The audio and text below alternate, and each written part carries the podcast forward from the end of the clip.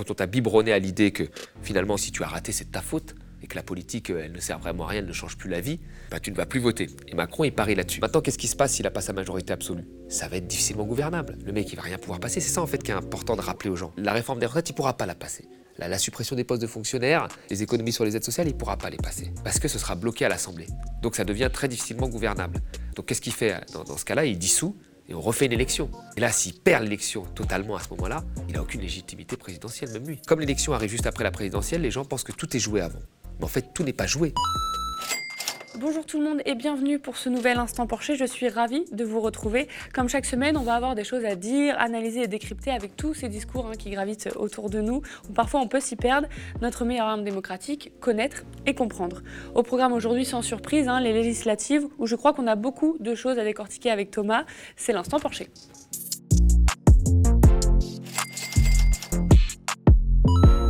NUPS, ensemble, 25% et des poussières chacun, quelques milliers de voix d'écart et encore, il y a des candidatures considérées ou non par le ministère. Bref, un score historique et une majorité absolue qui n'est pas garantie euh, pour le parti gouvernemental. Jamais le parti en place n'avait eu si peu d'adhésion euh, lors des élections législatives. Regardez, ça, c'est la projection du nombre de sièges après le second tour. La NUPS est estimée entre 150 et 190 sièges à l'Assemblée, ensemble entre 255 et 295. Pourquoi un tel écart hein, euh, alors que le score national est au coude à coude Eh bien parce qu'en France, ce n'est pas une proportionnelle et le second tour peut s'avérer positif pour le gouvernement qui peut euh, disposer d'une réserve de voix euh, avec les candidatures de droite éliminées par exemple, tandis que chez la NUPS, elle peut peut-être aller piocher chez l'abstention. L'abstention d'ailleurs, c'est elle la grande gagnante des élections avec 52,49%, encore un nouveau record franchi. Mais peut-on vraiment s'appuyer sur les estimations du nombre de sièges hein, Car hier, c'est bien 577 élections qui ont eu lieu et qui auront lieu d'ailleurs dimanche prochain pour le deuxième tour, donc difficile de s'affairer à ce genre de sondage. Si vous avez vu ça comme résultat des élections législatives à 20h, eh bah, c'est pas du tout une bonne représentation. Même si vous l'avez vu au JT, à la télé. En fait, le problème, c'est que c'est très difficile de représenter le résultat du premier tour des élections législatives. Car contrairement à l'élection présidentielle, il n'y a pas une élection, mais 577. Mais comme il y a une forte pression médiatique et politique pour représenter ça sous forme de siège, on vous montre ça. Mais ça ne veut pas dire grand-chose. Déjà parce que ce sont des projections, c'est-à-dire des sondages réalisés sur un petit groupe de Français à qui on va demander pour qui ils voteraient au second tour de l'élection, alors qu'on ne sait pas encore qui est qualifié pour le second tour. Voilà, donc ça a l'air solide, mais ça l'est pas du tout. Surtout que ça ne prend pas en compte plein de variables comme le positionnement politique historique de certaines circonscriptions, aussi le fait que certaines figures se font réélire à chaque fois, peu importe le contexte. Il y a aussi de rares endroits où il n'y aura pas deux candidats au second tour, mais trois, voire quatre. Et puis les électeurs sondés ont tout à fait le temps de changer d'avis entre le premier et le deuxième tour. Bref, c'est une représentation hasardeuse. Comme les élections législatives ne sont pas nationales mais locales et qu'elles se déroulent en deux tours, eh bien aujourd'hui, on ne peut pas encore remplir cet hémicycle avec des sondages. En tout cas, la majorité absolue pour le gouvernement est très compromise. Hein. Je cite un confrère, Léo Lefrançois, qui s'exprimait hier sur Twitter. Avec cette élection, on voit enfin les limites du scrutin uninominal majoritaire aux élections législatives. Le président était habitué à gouverner avec un gros bloc de députés. Maintenant, il va falloir faire ce que font les régimes parlementaires, discuter. Et oui, car il ne faut pas l'oublier, hein, nous ne sommes officiellement pas dans un régime présidentiel. Thomas, est-ce que tu as un retour sur ces résultats? Qu'est-ce qui t'évoque? Comment tu peux les analyser? Alors c'est vrai que la présidentielle, il y avait trois blocs importants. Il y avait le bloc euh, de, Macron, de Mélenchon et celui de, de Marine Le Pen, le bloc d'extrême droite. Là, on voit qu'il y a dans une grosse partie des circonscriptions hein, et dans la majorité, deux blocs qui s'opposent très fortement, le bloc de, la majorité présidentielle hein, et euh, le bloc euh, de Mélenchon. Voilà. Donc là, euh, plusieurs configurations sont possibles. Soit Macron arrive à avoir sa majorité absolue et il gouverne euh, comme il a fait entre 2017 et 2022, c'est-à-dire avec des votes qu'on a qualifiés de votes Playmobil. Et là, il peut passer sa réforme des retraites, sa cure d'austérité, parce que l'austérité va venir. Là, on est à la, période de chèque, mais très rapidement, nous avons des engagements euh, auprès de la Commission européenne. Donc, il va y avoir ces réformes qui vont être faites, ou il se retrouve dans une situation où il a une majorité, une courte majorité, et là, euh, ça devient très difficile de gouverner. Il est obligé de faire des alliances avec la réserve qu'il pourrait avoir, notamment avec les républicains. Et là, pour, avoir, euh, pour bénéficier en fait du, vote d'alliance des républicains, il doit refonder un gouvernement avec plus de gens des républicains et puis donner des gages aussi aux républicains. Et comme sur la politique économique, Macron va beaucoup plus à droite que tout ce qu'ont fait les républicains. Hein. Je me souviens que Sarkozy disait de Macron, euh, il est comme moi mais en mieux. Voilà, donc ça veut tout dire. Donc ils vont devoir aller sur les, thèmes que la droite a remis en avant, c'est-à-dire l'immigration, la sécurité, etc. Et Macron est déjà là-dessus, a déjà fait un tournant là-dessus par rapport à 2017, mais il devra aller encore plus fortement euh, sur ces, thèmes-là. Et enfin, la dernière option possible, euh, ce serait que la NUP réussisse son coup en allant chercher des voix chez les abstentionnistes et arrive à avoir une courte euh, majorité. Et là, ce serait le, scénario de, de Jean-Luc Mélenchon. Donc il y a trois scénarios. Le scénario, c'est qu'il gagne et quand même, s'ils gagnent, ils auront une très forte opposition au Parlement. Et on voit déjà que le groupe des députés de, la France Insoumise, qui sont pas hyper nombreux, ont réussi pas mal de victoires au dernier quinquennat. Là, s'ils sont très nombreux, ça risque d'être beaucoup plus difficile. Soit euh, il n'a pas cette majorité, et là, euh, il y a plusieurs scénarios possibles, et il est possible que euh, la France devienne difficilement gouvernable pour lui, et qu'à un moment, il soit obligé de dissoudre l'Assemblée. Donc là, on est quand même sur trois scénarios plausibles. Et il reste une semaine de campagne et tout devient plus clair dans cette semaine de campagne parce que là, pratiquement partout, euh, il y a une finale entre deux euh, candidats et deux, euh, finalement, Mélenchon-Macron. quoi. Et donc c'est plus clair dans la tête des gens. Donc rien n'est encore joué. Et les prévisions, elles sont toujours des prévisions, toutes choses étant égales par ailleurs, c'est-à-dire qu'on regarde un peu avec ce qu'on a aujourd'hui sur un échantillon et on fait une prévision. Mais cette prévision, rien n'assure qu'elle soit autoréalisatrice. Des choses peuvent changer avec les abstentionnistes et puis avec les têtes d'affiche qui sont candidats dans chaque circonscription. Alors on l'a vu, hein, euh, pour euh, l'image de l'Assemblée, ce sont euh, des estimations. La NUPS est présente dans presque 400 circonscriptions dimanche prochain. Que penses-tu des estimations de sièges? Est-ce que tu penses que tout est encore jouable, comme tu commençais à nous dire? Vraiment, là, et c'est pour ça que la, plupart des gens appellent à faire, une, à faire campagne, à aller chercher les abstentionnistes, parce que ça va être ce qu'on appelle un, game changer, pour prendre une, terminologie anglaise, ça va, être, ça va être un game changer énorme, notamment pour, pour la NUP. En fait, là, les réserves de voix KLREM sur le terrain, il va les trouver chez les LR, chez quelques, les, quelques dissidents socialistes qu'il y avait. Là-dessus, il va, les, il va les trouver. Là, comme il y a une union de gauche, la réserve des voix du côté de Mélenchon, elle est, elle est plus faible. Sauf qu'il y a les abstentionnistes. Là, on est sur un, taux d'abstention de, de, plus de 50%. Donc il faut, faut, aller chercher là les abstentionnistes. Et comme l'élection devient un peu plus claire, parce que c'est une opposition entre deux candidats et qu'on n'est pas dans un truc où il y a 5, 6 candidats où on ne sait pas vraiment à quoi ça sert, il y a une possibilité de faire déplacer des gens qui se sont euh, abstenus euh, au premier tour. Mais c'est la seule solution pour que, pour que la NUP gagne. C'est la seule solution. Alors, le parti du gouvernement, hein, il peut ne pas avoir assez de sièges pour constituer une majorité absolue et devrait aller chercher, hein, comme on vient de le dire, à droite ou à gauche pour en constituer une. Comment ça se passerait? Parce qu'on n'a jamais vraiment vu ça, en fait, une majorité relative euh, à l'Assemblée. Est-ce qu'il irait chercher euh, chez les PS dissidents, chez LR Comment ça se passerait? Bah Là, ce qu'ils tentent de faire, c'est exactement ça. Alors, ce qu'ils tentent de faire, c'est un peu aussi comme, comme Mélenchon d'aller chercher les abstentionnistes. Ils, ont un peu peur parce que normalement, la, stratégie de, de Macron, c'est de faire en sorte qu'il n'y ait pas de campagne. C'est ce qu'il a fait à la présidentielle, ça a marché. C'est ce qu'il a refait ici, là, en disant voilà, il ne faut pas qu'il y ait de campagne, parce que s'il y a une campagne, je dois parler de mon bilan. Il n'y a pas de campagne, moi je suis garant en fait de la, de la stabilité, du statu quo. Et si finalement les gens ne vont pas voter, c'est que le statu quo leur, leur, convient plus ou moins. C'est à peu près ça l'idée, mhm. grosso modo. Parce que quand on a une haine, on se déplace quand même. Mais quand le statu quo, bon, ça va, euh, tu crois que la politique ne sert à rien. Enfin, quand on t'a biberonné à l'idée que finalement c'est, tu dois compter sur tes propres ressources, en réalité, et que si tu as raté, c'est de ta faute, puis si tu as réussi, c'est grâce à toi aussi, parce que tu as été plus malin, et que la politique, euh, elle ne sert vraiment à rien, elle ne change plus la vie, et eh ben tu ne vas plus voter. Et Macron, il parie là-dessus. Donc ramener des abstentionnistes qui vont aller voter, ça peut profiter plutôt euh, à Mélenchon. Donc il a du mal là-dessus. Donc il va aller plutôt chercher dans les réserves de bois LR, etc., pour dire, euh, voilà, votez pour moi. Mais, mais c'est vrai que là, il y a une telle défiance, et on le voit bien, parce que tous les, les gens qui sont très identifiés, comme les ministres, comme des gens comme Blanquer, bah, ils, ont, ont, pris quand même euh, cher. Euh, quelqu'un comme Castaner n'a pas du tout fait le même score qu'en 2017. Donc tous ceux qui sont identifiés à Macron ont, eu des scores qui ont baissé et, sont, sont, quand même en situation euh, un peu tendue. Donc là, on voit bien qu'il y a une défiance à l'égard, du, gouvernement. Mais le but, voilà, c'est d'aller chercher des, réserves de voix chez, chez, les autres partis politiques qui sont très à droite. Maintenant, qu'est-ce qui se passe s'il n'a pas sa majorité absolue? Ça va être difficilement gouvernable. Le mec, il va rien pouvoir passer. C'est ça, en fait, qui est important de rappeler aux gens. C'est que, euh, parce que comme l'élection arrive juste après la présidentielle, les gens pensent que tout est joué avant. Mais en fait, tout n'est pas joué. L'Assemblée, euh, c'est la caisse d'enregistrement de la politique du président. Si on n'a pas une majorité euh, présidentielle, bah, là, le pays est très difficilement gouvernable. C'est-à-dire qu'il ne pourra rien passer. Il ne pourra rien passer de son programme. Mais ça, c'est déjà important. La réforme des retraites, il ne pourra pas la passer. La, suppression des postes de fonctionnaires, il ne pourra pas la passer. Les économies sur les aides sociales, il ne pourra pas les passer. Parce que ce sera bloqué à l'Assemblée. Donc ça devient très difficilement gouvernable. Donc qu'est-ce qu'il fait dans, ce cas-là? Il dissout et on refait une élection. Et là, s'il perd l'élection totalement à ce moment-là, il n'a aucune légitimité présidentielle, même lui. Enfin, où, son, rôle ne sert plus à rien. Et c'est l'Assemblée qui gouverne, c'est la cohabitation, ainsi de suite. Donc, cette élection est extrêmement importante, parce qu'elle valide soit la continuité d'un programme, soit on stoppe tout, et, le, président est mis finalement en minorité. Il ne peut pas faire grand-chose. Ce qui serait en fait pas plus mal. Justement, je rebondis sur le difficilement gouvernable. On regarde cette vidéo et après on revient dessus. moi, après ce qu'on vient d'entendre et le spectacle auquel euh, on vient d'assister, moi j'ai envie de m'adresser aux Français. J'ai envie de leur dire qu'ils ont un choix la semaine prochaine, dimanche prochain, qui leur permet et qui permet au pays d'être gouverné par une majorité solide, cohérente, dans un contexte de désordre mondial, de crise internationale, géopolitique, sanitaire et économique, où ils ont besoin de protection.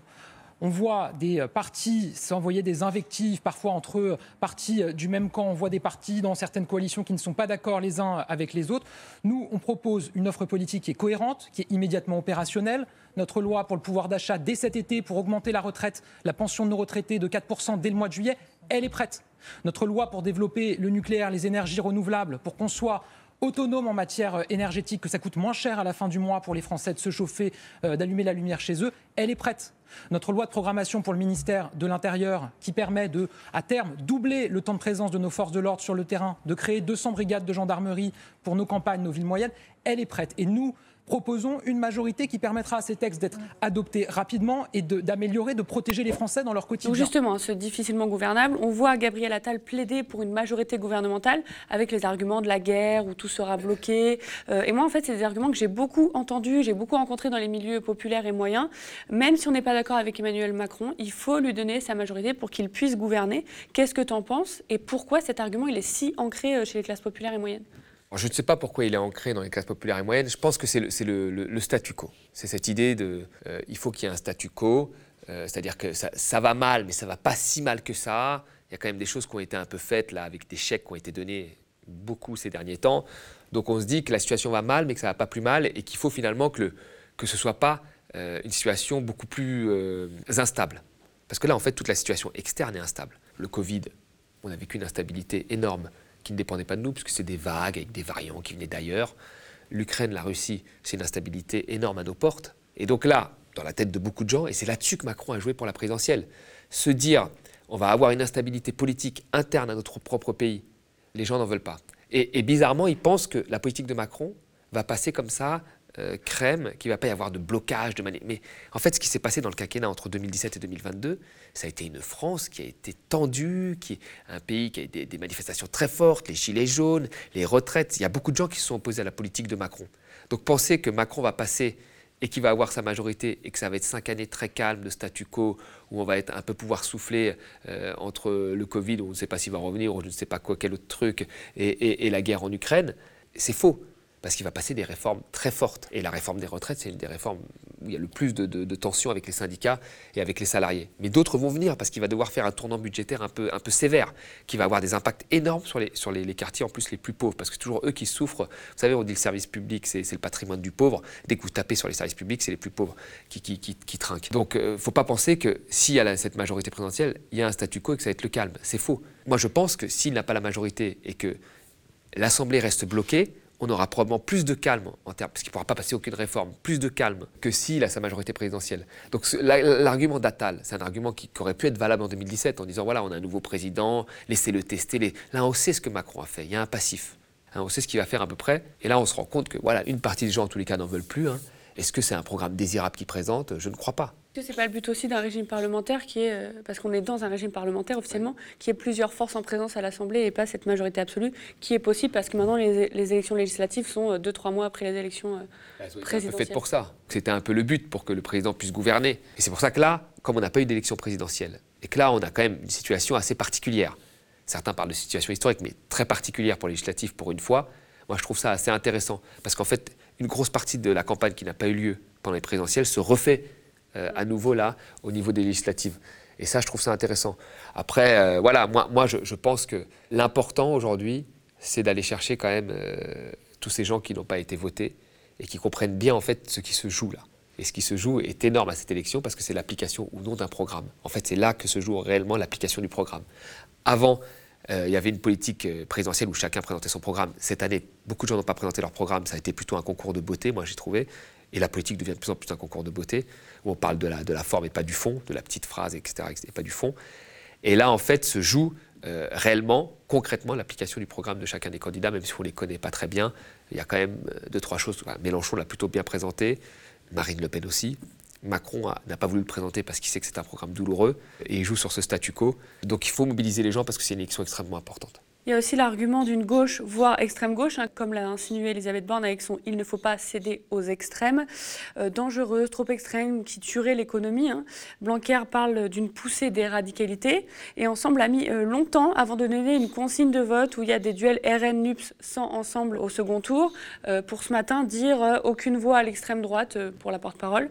Qu'est-ce que tu en penses euh, Ces gauches unies, est-ce qu'elles sont si extrêmes et dangereuses pour l'économie? Voilà, toi qui es économiste pour le. Non, non, bah, alors déjà, il y a eu euh, cette semaine quelque chose d'assez important, c'est qu'il y a eu 170 euh, économistes, dont Thomas Piketty, Julia Cagé, Gabriel Zuckman, qui ont acté et qui ont appelé à voter la NUP en disant que le programme était parfaitement crédible. Parce qu'il ne faut pas confondre, il y a plein de gens qui confondent des choses. Effectivement, il va y avoir un programme de relance par l'investissement. Alors beaucoup de gens disent, ah, il va rajouter de la dette à une dette qui existe. Mais vous savez, quand vous faites un investissement, il ne faut pas regarder ce que ça coûte, il faut regarder ce que ça rapporte. Les entreprises, elles font tout le temps des investissements. Elles augmentent tout le temps leur dette privée. Mais elles regardent ce qu'ils rapportent. Et là, on n'en parle jamais. D'ailleurs, la dette privée est plus élevée que la dette publique. Investir dans le service public, il y a un fort multiplicateur. C'est-à-dire quand vous investissez 1, vous récupérez 1,5, beaucoup plus. Quoi. Il y a un multiplicateur. Pendant très longtemps, les gens nous dit que ça n'existait pas. Et même aujourd'hui, les économistes qui sont profs de Macron disent que ça existe parce qu'ils ont vu en Grèce que quand ils ont coupé dans les dépenses publiques, il y a eu un effet multiplicateur inverse. Blanchard avait même sorti un article en disant qu'il avait sous-estimé les multiplicateurs. Il avait utilisé ce terme-là. Donc il y a des multiplicateurs. Et dans certains secteurs, il y a des multiplicateurs énormes. Quand vous investissez par exemple dans la rénovation des bâtiments, c'est des emplois non délocalisables, tout se passe en France, vous avez des multiplicateurs parfois qui sont supérieurs à, un 5, qui vont jusqu'à 2, c'est-à-dire que vous mettez 1 euro, vous récupérez 2 euros, donc c'est énorme, c'est énorme. Donc des gens ont crédibilisé ce programme-là, euh, des économistes de, renom, de renommée internationale ont dit que c'était un programme crédible. Donc c'est un programme crédible, tout comme le programme de Macron est crédible.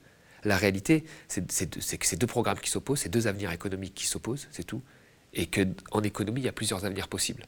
Donc il faut que les gens choisissent l'avenir qui leur convient le plus. Mais plutôt que de débattre comme ça, comme, la majorité a très peur, plutôt que de débattre comme ça, ben, il faut décrédibiliser. Mm. Mais le programme de, Mélenchon est extrêmement crédible, extrêmement brillant et validé par des économistes qui sont parmi les meilleurs, les meilleurs au monde. Donc c'est programme contre programme. Voilà, ça c'est sûr.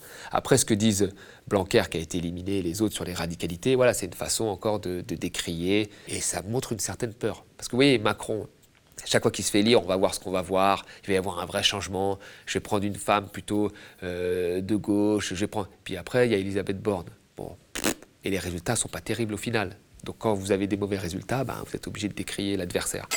À noter tout de même 52,49% hein, de taux d'abstention, c'est 10 points de plus qu'il y a 10 ans. En 2002, on était à 35,6%. Thomas, qu'est-ce que cette abstention révèle selon toi? Mais Ça révèle plein de choses. Bon, ça montre déjà que les gens n'ont pas compris à quoi servait cette élection.